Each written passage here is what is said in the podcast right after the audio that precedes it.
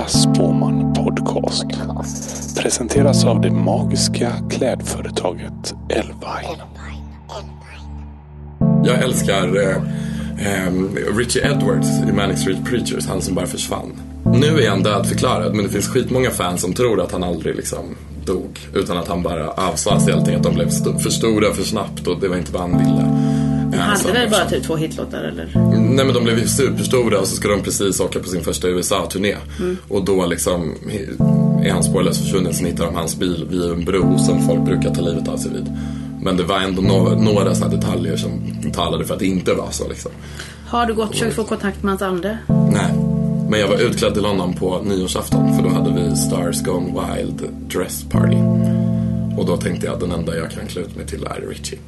Jag hade kort brun indie-peruk och sen en tröja som jag letade efter exakt rätt typsnitt hur länge som helst. Och sen slutligen tryckte där det står "There is no choice". Och sen alltså blixtlås runt halsen och massa svartsmink och en leopardjacka. Det är ju lite Manics signum. There is no choice. Han var den som liksom skrev jättemånga av deras texter, och så gjorde han all deras stil och propaganda och sånt. Sen spelade var de ett politiskt band? Eller de är ett politiskt band? De var superpolitiska. Ja. Är du politisk? Ja, jag är jättepolitisk. Men nu tänkte jag på att du sa "there is no choice" då. Ja, men det var för att han hade exakt. Ja, men jag tänker nu att vi ska hitta det. Vi ska hitta dig, samma. Alltså. Ja. Vi ska tala igenom. Nej, men "there is no choice but keep on going" kanske. Eller att man är det man är, alltså finns det inget annat. Då säger vi välkommen till Tommie X, som är stylist och musikvideoregissör och en inspiratör. Tack. Eller? Mm-hmm. Kanske. Tror du inte att du inspirerar människor då? Jo. Det finns lite rom där om du vill ha det. Jag vet inte om du säger nej till alkohol. Jag säger absolut ja. Det här ditt klädmärke som du har, det är ju, du ger alla pengar till... Via vinsten egentligen 30% av den. Men det är lite konstigt, jag fattar inte hur man säger det där. Nej. För jag tänkte typ så, men om vi drar bort våran lön, då är det att vi ger hela vinsten. Men det kändes också lite fult att skriva så här, alla proceeds går till charity. Så nu har vi skrivit 20. Ja, okay. Eller om det var 30. Vill du berätta om klädmärket? Det heter Faggot Apparel, och vi startade det som en motreaktion på lagarna mot homosexuell propaganda, som de heter, när de trädde i kraft i Ryssland. Sen så gjorde vi ett designsamarbete med en bloggare som heter Kristin Zetterlund, med en jättestor tröja som det står "feminist" på, och den blev värsta storsäljaren. För att jag stylade Sara Larsson i den, och sen var även bloggerskan Kinsa med och läppte den i sin blogg. Så det blev sån försäljningsrush. Så från att ha varit lite ett märke för homosexuellas rättigheter, där vi donerade pengarna till Civil Rights Defender, som är en människorättsorganisation, har vi nu gått mot en lite mer feministisk profil. Ja. Men de 2 andra som jag driver med och jag har haft super busy med massa andra saker. Så det ligger lite på is, men vi säljer en tröja eller 2 i veckan. Ja, men du ska väl starta en podd om skönhet snart. Och vad handlar det om så här för skönhet? Sminksaker antar jag. Tillsammans med bästis Emma Veronica. Ja. Vi har haft det som gemensamt intresse väldigt länge, och tänkte typ, ja men nu verkar det vara så här ett allmänt intresse. Vad tycker du om att det här med att väldigt små barn, för jag känner många barn eller unga kvinnor i typ, och även pojkar i så här 8, 9 till 13-årsåldern, som bara köper sjukt mycket mascaror hela tiden. De bara köper liksom en ny i veckan så här, och deras föräldrar är bara så här, oj men... Varför köper de en ny i veckan? Allt de köper är smink, alltså de köper skitmycket smink och köper såna här väskor och har sminket. Det här kan du ta upp. Jag ger dig en uppgift här. För jag tycker det verkar så problematiskt när man möter någon som är 9 år och köper en ny mascara så här, när du köpte en... Jag tycker nog, du säger nog go for it. Okay. Men det är ändå dyrt menar jag. Ja. När jag var 9 så la jag dock alla mina pengar jag hade på att samla Spice Girls bilder. Och det var som ett kuvert man köpte med lite olika bilder, och så fick man skitmycket samma hela tiden. Så man var tvungen att köpa mer och mer. Ja. Och det känns ju som att då kan väl de lika köpa. Men vem gillar du mest i Spice Girls då? Vad kan det säga om det? Posh Spice. Som barn identifierade mig jättemycket med henne. För att hon verkade vara så blyg typ, och lite tillbakadragen, och jag var extremt blyg som barn. Okay. Och sen så tyckte jag det var väldigt fint. Alltså det här är min vuxenanalys av det, men jag tror att jag gillade att hon ändå fick vara med. Och jag hade inte vänner när jag var barn, så det var som att det var min drömliv. Att få vara blyg och tillbaka dragen men ändå få vara med typ. Och så verkar de ha väldigt kul ihop. Ja. Men du, jag tänker om deras relation då, att hon har varit gift så länge med David Beckham. Jag såg en bild på dem, de verkar så lyckliga. Eller, nej okej. Jag läser väldigt mycket blind items. Vad är det då? Är en speciell sorts skvaller när man inte nämner namn. Okej. Men man skriver typ så, den här kryddiga brunetten som varit gift med den här atleten väldigt länge, bla bla bla. Och så typ listar man ut vilka det handlar om. Okej, vad står det då? Och enligt alla dem så knakar det i fogarna. Mycket otrohetsaffärer. Och typ ska vi... Ja, det kan vi inte tro på heller. Nej, det tror inte jag. Jag tror att detta är den enda relationen jag tänker att jag tror på. Tror du på relationer då? Ja, jag tror på relationer sådär i den mån att man ska ha relationer och typ alltid lär sig någonting av det, att det är mysigt liksom. Jaha. Men inga relationer jag har haft i mitt liv har ju varat. Nej. Så jag börjar tänka att det är lite så... Men är du romantiker då som vill gifta sig? Ja, det vill jag. Men det är mer för att jag vill planera partyt typ, eller vad jag ska på mig. Men, och sen är jag ganska fruvig skulle jag tippa på. Om man får vara fördomsfull och säga att fruvig är att typ laga mat och dutta liksom. Och sen så har jag också haft... Det här är för långt för att förklara, ni kommer ändå behöva klippa ner det. Vi tar det bästa nu då. Det värsta är detta. En kille som jag verkligen är så, wow, han är mitt livskärlek. Han gjorde slut från ingenstans. Det hade kanske knakat i frågan, jag inte märkt det. Och så gör vi slut, så får jag en liten duk som det står Erzulie på, som är från vilket land då? Heter det Haiti? Eller Tahiti? Haiti. Måste det vara, det är mycket, det är väldigt magiskt. Ja, och det är ju en voodoo, kärlekens liksom gud, gudinna. Så jag sitter och dansar framför den här duken och typ forskar på internet. Så här, du vet, jättedålig forskning när man bara, på den här sidan stod det det, på den här sidan stod det det. Men gör ändå ihop min egna lilla liksom, grej. Och håller på med den där duken varje dag i 3 månader. Sen kom han tillbaka. Så där tror jag nog ändå på magi. Fast det är ju också verkligen svart magi. Eller voodoo liksom så. Det som jag offrade är att för jag har alltid haft jättedarriga händer. Och då var det som att jag bara, okej, jag kan ha det för the rest of my life om jag bara får tillbaka honom. Och jag har det än idag. Men vart är han nu? Ja, han försvann. Men när vi gjorde slut sista gången så var det ändå på något sätt ett gemensamt beslut. Var det en dramatisk relation? Nej, det var det absolut inte. Det var bara dramatiskt vid det här uppbrottet. Jag förstår. Och 3 månaders radioskugga och total tystnad. Och sen höll jag på med min Erzulie-duk. Och sen mycket riktigt så kom det ett e-mail där han hade ångrat sig. Så det var ju typ spännande. Men också kanske att man vill att det ska vara någon magi kring det. Men tror du inte att man tänker väldigt mycket på en sak och fokuserar på det? Det som Oprah skulle säga var affirmationer. Och den här The Secret. Ja, precis. The Secret. Då är det mycket coolare att säga att det var på grund av voodoo-gudinnan Erzulie än att man bara, jag gjorde The Secret, fick tillbaka honom. Men tror du på The Secret då? Ja, alltså på något sätt. Eller precis på samma sätt som det här funkade. Man kan säga att The Secret handlar om att man sänder ut några signaler. Fast det känns som att The Secret är väl någonting folk använder för att typ lyckas med sin renovering. Eller typ få en bra semester. Eller typ där missbrukare så. The Secret känns svennig. Men har du kvar dukarna? Nej. Det här är en solskenshistoria att vi gav duken till en kille vi träffade i Berlin. Som Josefin tatuerade sig hos. Och han hade jättemycket kärleksproblem. Och berättade för oss om det när han satt och tatuerade henne. Så åkte vi hem till Sverige och då paketerade hon den duken i ett litet paket och skickade till honom. Men vi fick aldrig någon follow-up på om den hade funkat. Det här var alltså flera år sedan. Det finns ingen möjlighet i världen att hitta vilken pundare lyare man vi satt och tatuerade i. Men tänk om den har lagt liksom den ut och bara flyger den duken. Det var ju ändå en duk, kanske eller? Skickat nej, jag fick den av Josefin. Ja, du fick den av Josefin. Och men som jag förstod ändå... hon fått den av någon liksom. Okej, så men man kan ge den vidare utan att man ger bort en del av sin själ, eller? Tänk om det är så. Du kanske ska efterlysa duken. Så kanske den kommer. Jag efterlyser duken. Den är gul med massor av paletter på, så är det utskrivet Erzulie. Nej, men den ska ju vara ute på sin väg. Det är fint. Jag tror ju själv på svart magi. Och ägnar mig åt det. Ja, det är ju någonting man inte ska latcha med. Det är därför jag är så olycklig. Så allting bara slog tillbaks för 2 veckor sedan. Och nu tänker jag att nu måste jag börja om. Jag är väldigt olycklig just nu. Men jag tycker också att vara olycklig är någonting som jag har som drivkraft, tror jag också. Genom hela livet så har jag varit jätteolycklig, försökt ta livet av mig, rest mig upp, varit olycklig kär och sånt där. Jag tycker ju att den obesvarade kärleken är den absolut största musan. Det är sant. Sist jag var riktigt jävla olyckligt kär så fick jag skitmycket gjort och typ så. Nu tänkte jag på din Erzulie. Här har jag ju ett magiskt ägg och här ligger en tand från en människa som jag kär i. Det luktar väldigt illa så man kan inte öppna den. Men du kan skaka på den och önska dig någonting nu. Okej. Det brukar fungera på kärlek.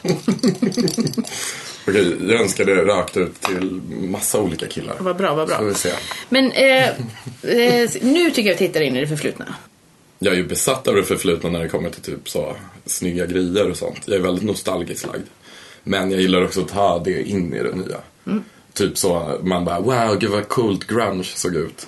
Men sen så vet man ju för fact att det inte var coolt då.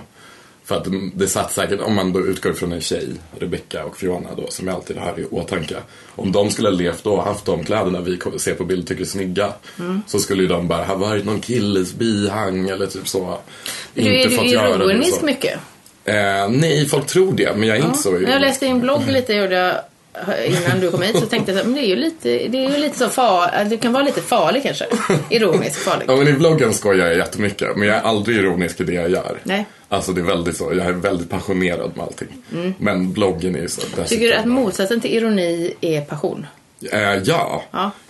Jag skrev häromdagen till en kvinna från Brasilien som bor i Australien som har bokat en romantisk sparresa med han som har gett mig den här tanden. Då skrev jag till henne att jag tänkte följa med på den här romantiska sparresan. Och då så var jag ironisk då. Och då så blev hon jätterolig och skrev, du får inte komma på den här resan. Och då skrev jag, fattar du inte ironi eller? Och då kände jag mig väldigt svensk människa som förstår ironi. Men det kanske finns ett uns av sanning i alla skämt också. Du ville testa ut ifall det fanns en liten tillsyn. Jag funderade faktiskt på att åka till Bali också. Att hon skulle bara, fett, följ med. Nej, men passion kommer ta mig dit. Men nu tycker jag vi tittar in i ditt mörka förflutna. Eller ljusa. Den tar den här. Ska vi se. Ska jag eller du kolla? Nej, du öppnar. Du får öppna. Okej. Jag lägger den bara så. Det är inget. Då har vi sorg i förflutna. Det känns ju jättemörkt. Det får förklara. Men det här kortet, det är ju som kortet säger, det heter sorg. Och det är smärta, handlar om det står kniv på kortet. Och det är massa mörka blad och blommor. Det finns här får du välja nu, tänker jag, om du vill gå. Nej, men alltså eller inte. I det förflutna, det finns jättemycket sorg. Jag var jättemobbad som barn och typ så, liksom trasiga familjeförhållanden. Mycket så, det fanns liksom inget riktigt utrymme för mig där jag växte upp att vara mig själv. Men så då kan man ju fokusera på hur blev du dig själv? Hur vågade du bli dig själv? Jag vet inte. Alltså det är bara som en knäpp. Okay. Så en dag så släppte det bara. Men jag skulle tippa på att det har någonting att göra med att få kompisar och sen skaffa. Var det när du började åka på festival eller? Ja, verkligen. Alltså min kusin då, Sofie, var ju typ mitt så ljus. Och hon och jag var väldigt så tajta. Kändes lite som utvärlingar båda två. Men jag tänker att när du säger att du var mobbar och var blyg och sådär, så tänker jag ju om dig att du verkar så otroligt självsäker och liksom våga säga och göra det som alla andra skulle vilja våga eller? Ja, men jag tror att om man har varit där så kanske man never wanna go back typ. Okay. Så då aktar man sig nog otroligt mycket för att liksom hamna i någonting. Något mörker som tar en tillbaka dit typ. Har du träffat någon så här som mobbar dig eller har du bara lämnat dem eller? Jag kommer liksom inte ihåg. Nej. Och det här känns som att man kanske kan förklara nästan med någon sorts traumagrej. Men jag har väldigt så här, vaga minnen. Jag minns mest känslor. Och att jag också har flyttat därifrån spelar väl roll. För att jag har aldrig åkt tillbaka dit. Så då har man inte haft dem i periferin liksom. Om jag hade bott kvar där hade jag ju typ... Jag var också väldigt mobbar och jag är väldigt sugen på att åka tillbaka till platsen där jag växte upp. Och söka upp en kvinna som jag har sett bor i ett... Jag googlade då. Att hon bor i ett radhus. För det var väldigt lustigt när jag var så här, jag var mobbad och sen så gick jag på gymnasiet och så liksom gick det massa tid och den här personen var verkligen sån plågande. Och en dag stod jag i Möndersbro centrum och skulle åka med spårvagnen och då kom hon och tror jag var 21 och sa så här, du är ingenting fortfarande.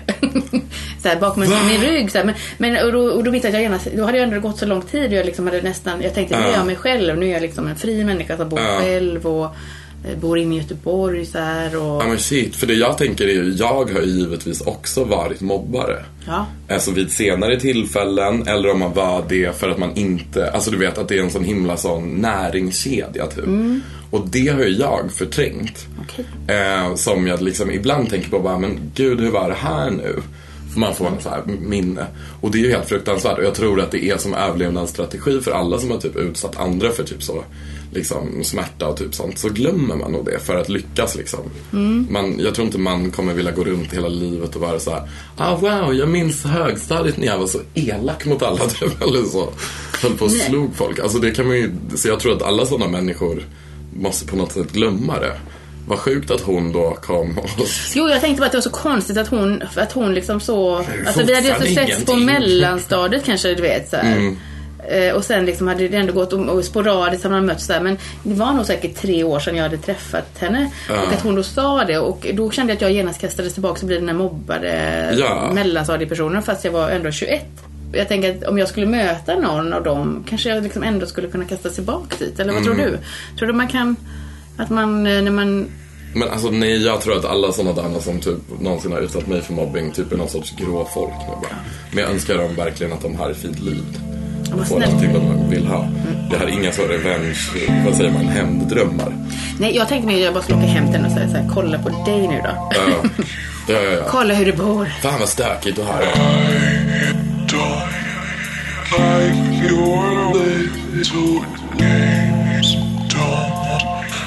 am your utility stage, but oh, you make me play the fool, but don't like you. Jag är så intresserad av psykologi typ, och i och med det så har jag lyckats i alla fall förlåta alla som någonsin gjort mig ordet. Men att det är sånt där man förstår i ett mycket större perspektiv, att det är ju ingen som är liksom ond på det sättet. Så då släpper man det ju bara.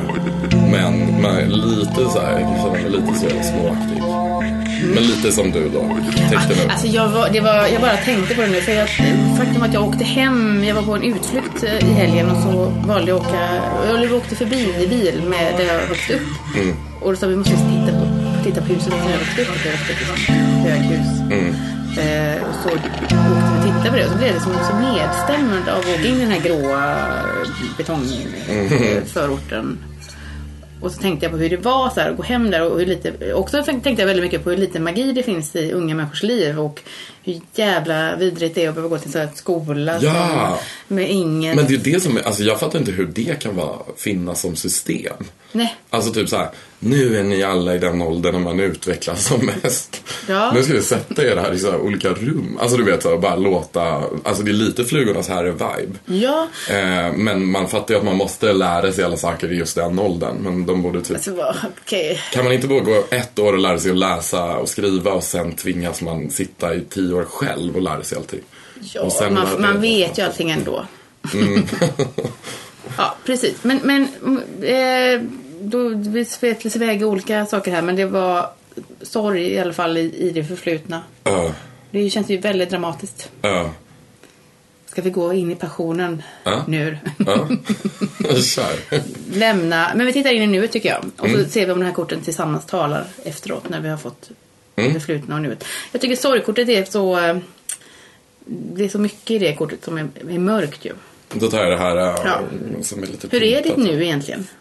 Ska jag säga vad det stod? Ja. Fullbordan. Och då är det ett hjul med massa stavar kan man säga. Som är... Och jätter och fåglar på. Precis. Stavarna är ju symbol för verktyg som du kanske har i din verktygslåda eller dina talanger och kunskaper. Och alltihopa faller ihop ett härligt stort hjul som bara snurrar på. Och fullbordan är ett jättebra kort som handlar om... Jag kanske har alla verktyg nu som jag bara måste... börja meka med. Men du vill bli känd? Eller du är lite känd, men vill du bli mer känd? Eller? Nej, inte någon sån. Alltså jag vet exakt hur det är att vara känd, för att jag jobbar nära så många kända. Så det är ingenting som lockar.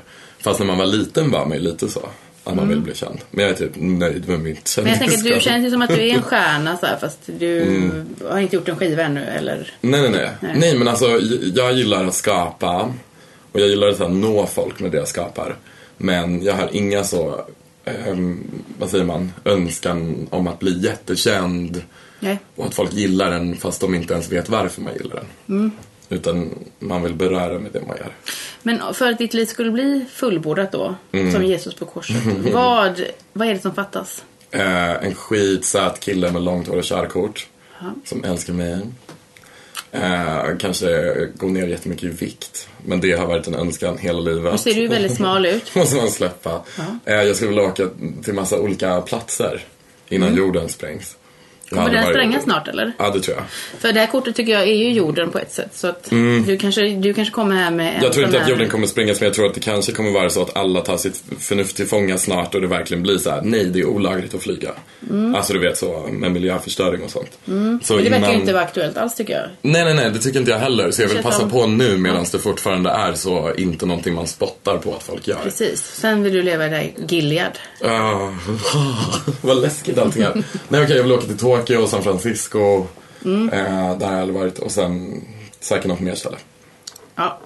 Jag vill att de ska uppfinna tidsmaskin så att man kan gå på Studio 54 eller typ uppleva franska hovet. Men då tror inte du på att du har levt tidigare liv då? Jo, det måste jag ha gjort. Ja. Det finns det så himla många epoker man känner sån stark liksom, samband med. Så på något sätt måste man ha gjort det. Men det är också lite töntigt med tidigare liv för att alla tror att de har varit så... Jag tror att jag var en gudinna i Egypten eller så. Jag var nog drottning eller kung i Frankrike, bla bla. Ja. Vad var du då om du får? Alltså definitivt någon form av hårdbög typ. Okay. Alltså sån, vad heter han? Leonardo Athén kanske, som gjorde Marie-Antoinettes perukar. Skulle man inte kunnat varit honom eller liknande? Du har jobbat med hår hela livet, eller flera liv. Jag skojar. Vad drömmer du om i framtiden då?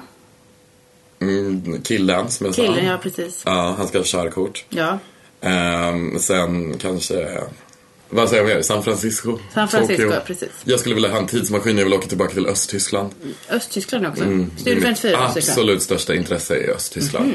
Vad är det som är så underbart där då? Jag vet inte. Nej. Och jag fick den här fascinationen i våras. För att då fick jag reda på vad det var. Alltså jag läste om muren och Sovjet, kalla kriget i skolan. Men när man var liten i skolan, då var det som att man läste allting, skrev det på ett prov och sen glömde det om det inte var intressant liksom. Men så tog min kompis Axel med mig till DDR-museet som finns i Berlin sist vi var där. Och jag var helt så tagen av det här konstiga landet som är så likt Sverige, men som levde i den så här, alltså typ bubblan. Och jag tror att jag fascineras av det för att jag tycker att hur vi alla lever nu kommer någon gång nå ett slut, och då kommer det finnas ett museum över vår tid där någon som är jag i framtiden kommer bara, alltså det här är helt sjukt, jag förstod inte, alltså såhär, hur kan det här ha pågått? För den känslan har man ju med DDR. Men sen blev jag också helt förtjust i estetiken. Bra, men vi tittar nu in i framtiden, ska vi se om du kommer resa. Kommer det bli ett museum över dig? Ja, jag hoppas att jag ska få göra ett affischmuseum. För jag har gjort otroligt mycket printmaterial under alla så här popstjärnors karriär jag har gjort, och sen alla klubbar jag har haft. Så jag tänker att jag själv ska se till att göra ett affischmuseum. För jag har sparat på alla affischer från allting. Jag sökte Konstfack men kom inte in. Och det gjorde mig så otroligt kränkt. Gjorde du det nyligen eller? Ja, förra året. Jag sökte på sån, vad heter det? Alltså jag har inte gått klart gymnasiet ens. Och jag är ingen förberedande. Men så tänker jag, men jag har varit yrkesverksam som typ estetiskt yrke i 10 år. Så jag tänkte det kommer räcka. Och det heter något speciellt när man söker sånt. Man skickar in jättemycket grejer och tänker såhär, jag har det i en ask. Men jag tror de vill nog att du söker 2 gånger tror jag. Men nej, jag är jätteirriterad och kränkt. Jag kommer aldrig mer söka. Nej men du måste våga söka en gång till, för jag tror att det är så. Alltså, de tänker att det är bara en sån fix idé åt dig, och de tänker att de vill se att du vågar göra det en gång till. Stolt och bara såhär, nej, passar inte, då blir det ingen. Och nu är jag typ såhär, går runt och lobbar för att sprida dåligt rykte. Men de söker ju på Konstfack söker de, tror jag, kanske var Beckmann eller, nej men Konstfack, de söker visuell kommunikatör nu. Det kan du söka.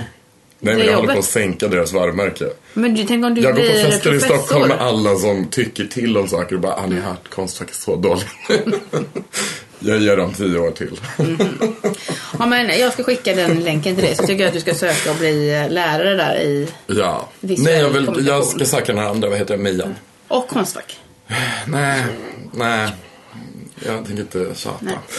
Okej, nu, alltså hur väljer du? Jag kan bara säga så här, att jag sökte till Valand när jag var 18 och jag hade gått ut gymnasiet och tyckte att jag var världens bästa konstnär. Kom inte in och jag blev så otroligt bitter så att liksom jag bara, men jag kände att jag verkligen blev bitter. Men jag är ju 700 år. Jag är inte 18 och jag har en jätteså gedigen bakgrund. Och jag bara tänkte så, kan jag snälla få gå här och bara andas. Men de tycker att du är färdig också. Och förfina min konst. Hör du, de kanske bara tänker, han är ju redan färdig, vad ska han göra här? Nej, de är färdiga. After I'm done with them. Okej. Det känns hotfullt. Nu tittar vi här då. Ja, hur brukar du välja kort? Alltså du får känna här nu. Så här pynt på sig. Precis. Ja, du tog det så. Men den här kortlängden har varit med, vet du. Den här har varit med och grejer. Jag tar den här stackars kantstötta lilla då. Ja, den här stackaren. Och i framtiden har det ju kortet makt. Oj! Det här kortet handlar ju bara om kontroll och någon som bygger en stark, stabil och solid grund. Bygger du på någonting som är en grund? Det här är typ att du kommer bli chef. Du kommer bli liksom vinnare i vad du än tar dig för. Men du ser att det är ju en väg att gå. Då måste du gå över ett vatten. Det är inte som en helt raksträcka. Det är elledningar där också, ser man. Ja, det är typiskt elledningar. Men... Är det bara chef eller kan man bli rektor också? Man kan bli rektor, professor, man kan bli lärare. Nej, men framförallt handlar detta, tror jag, om den inre kontrollen. Att man är så trygg. För jag tolkar att det är 4 torn också som, och i det här 4 tornen. Det är liksom, visst är det en fästning, kan man säga att det är på kortet. Jag fattar. Och det är omgärdat av vatten så att andra människor inte bara kan typ komma in och krascha ditt fina... vad bygger jag på? Ja. Nej, men alltså typ, det här är så tråkig önskan eller mål, men jag skulle vilja ha liksom fetare ställt. Men absolut inte några överdrivna mängder. Men just nu är jag verkligen sådär, man bara, nu är alla pengar slut igen. Alltså det blir alltid som ett stopp då typ. Men jag ordnar alltid, men det hade varit skönt om man hade ett lite jämnare flyt. För då hade man kunnat liksom bara slappna av och bygga. Men när du säger att du vill gå i skolan då, vad tänker du att det ska leda till? Verkligen bara spetsa till ens kompetenser som man redan har. Ja. Men även den möjligheten att lyfta studiebidrag eller vad det är. För jag har typ extremt små utgifter i mitt liv. Min hyra är typ så 3 000. Vad kostar det att ha en mobil i månaden? 200. Och sen resten är bara taxi, drinkar och typ smink. Men jag tycker att du siktar för lågt om du säger studielån. Jag tänker, det här kortet säger att du kan sikta på något mycket större. Aha, men du faktiskt har en fast lön. Jag menar mer idén om att söka en konstskola skulle vara typ att pausa lite och ha mer flyt och få tid och utforska vad man kan. Men jag tänkte att en konstskola skulle leda till att du fick en gedigen utbildning då, som du sen precis. Men det verkar man ju typ inte behöva. Jag har ju aldrig behövt det, men det skulle vara så skönt att ha lappen och visa. Eller diplomet eller vad det är. Men det här är ju framtiden, och jag tänker just nu håller du på med någonting som handlar om fullbordan. Att helt enkelt sortera i verktygslådan. Sorgarbetet kanske. Sorgarbetet, precis. Släppa den fullbordan. Men du sa ju att du hade förlåtit alla. Man måste komma ur det på något sätt. Du borde fått kortet döden då, så du kunde begravt någonting. Vilket också vore risky. Nej. Då kanske det är någon där bara. Nej, det betyder ju inte döden. Nej. Men vad känner du själv då inför kortet makt då? Känns det som, är du på väg mot kontroll? Jag skulle säga att jag har ganska mycket makt. Jag är väldigt sån ledartyp i mitt kompisgäng. Min kompis Axel skojade att jag var så här hövding när vi var på någon festival förra året. För att alltid när vi skulle någonstans så var det som att allting gick via mig. Och det är ingenting jag själv har valt. Men verkligen så, ska vi gå dit nu? Eller vad säger du? Alltså du vet att det är lite sån... Men då kanske det här kortet handlar om att... Men du kanske måste tänka efter, Tommie. Du kanske är för bossig. Nej, jag är inte det. Men det är bara någon sån egenskap jag har. Ja, men man kan säga att alla kort betyder alltid 2 saker. Så det ena kanske är detta med förtryck inte andra nu med din totala makt. Och ta och bygg din grund ordentligt nu. Det är men den versionen gillade jag. Ja. Min bild av dig då som jag hade innan du kom hit och nu när du har varit här, så tänker jag att det känns som du är också lite omedveten om att du kan göra magiska underverk. Eller du vet att du kan göra det. Tack. Du kanske skulle bara typ ta liksom vässa pennan ordentligt och så bara gå ut och ta för dig så här av... Det är jättebra kort här. Ja, det är väldigt spännande kort. Otroligt spännande.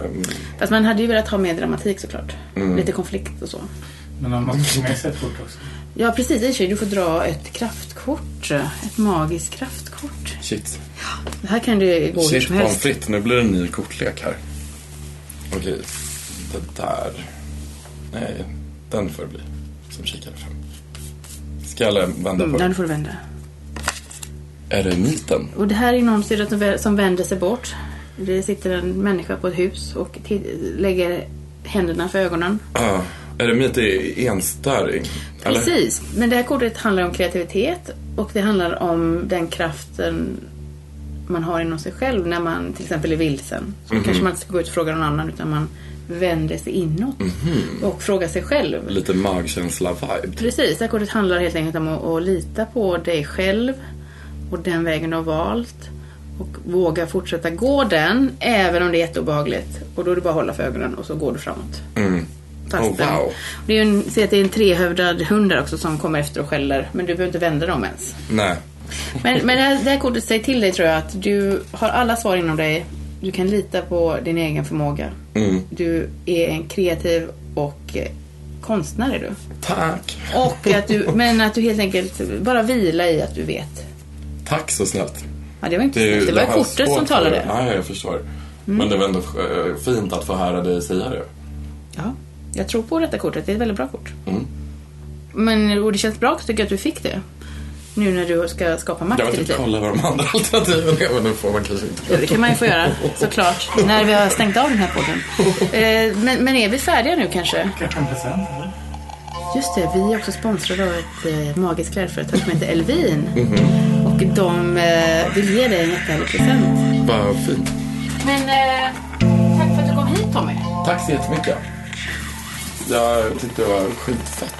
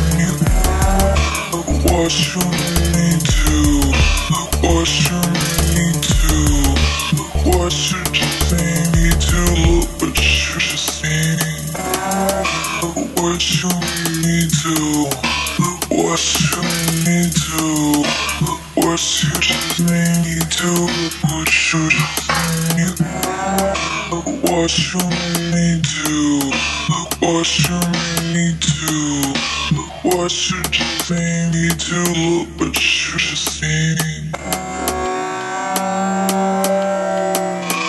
to, what you need to.